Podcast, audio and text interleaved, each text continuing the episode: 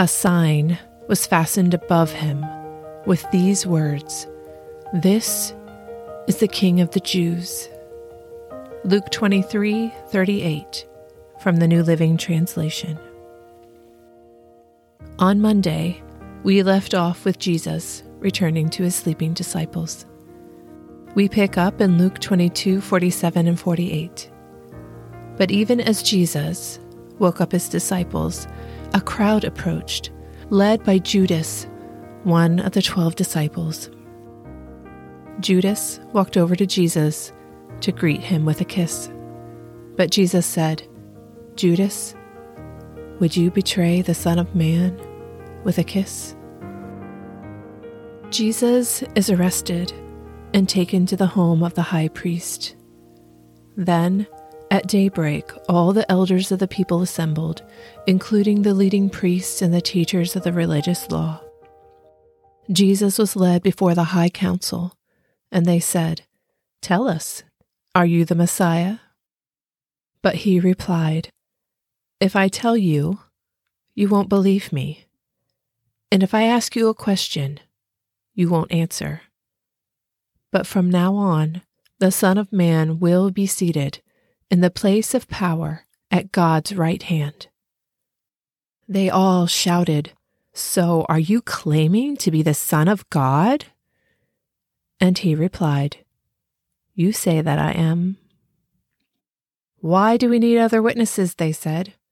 We ourselves heard him say it. Luke 22, verses 66 to 71.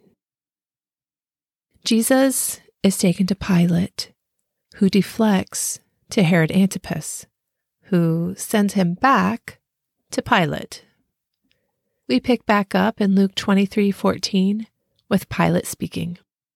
You brought this man to me, accusing him of leading a revolt. I have examined him thoroughly on this point in your presence and find him innocent. Herod came to the same conclusion and sent him back to us. Nothing this man has done calls for the death penalty. Nothing this man has done calls for death.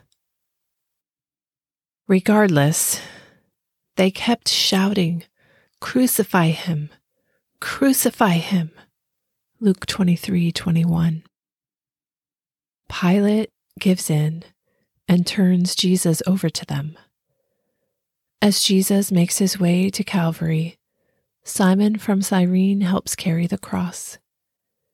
Jesus turns to the wailing women and crowd following and comforts them with words of truth. On the hill, Jesus is nailed to a cross, flanked by criminals. Here he speaks. Jesus said, Father, forgive them for they don't know what they are doing. Luke 23:34. Mocking continues, but Jesus acknowledges another's repentance and assures him that he will be with him in paradise soon. Around noon, darkness fell across the whole land. The light from the sun was gone the light from the sun was gone. And suddenly, the curtain in the sanctuary of the temple was torn down the middle. Then Jesus shouted, Father, I entrust my spirit into your hands. And with those words, he breathed his last.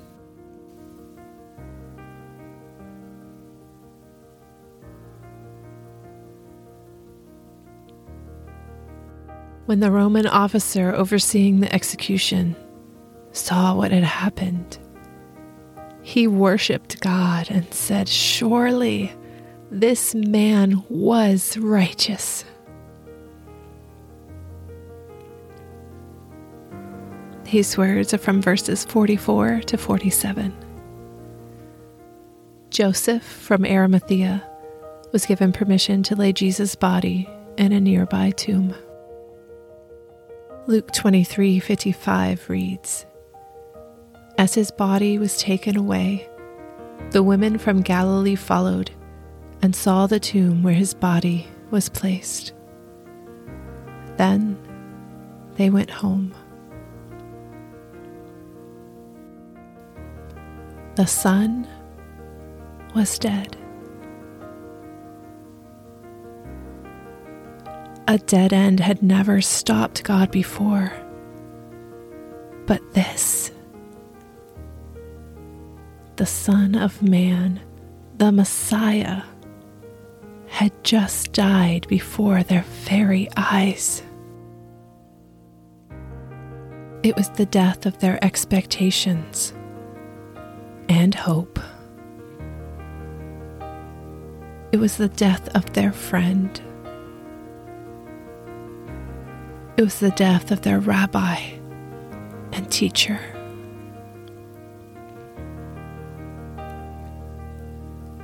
It was the death of God. And then there was silence.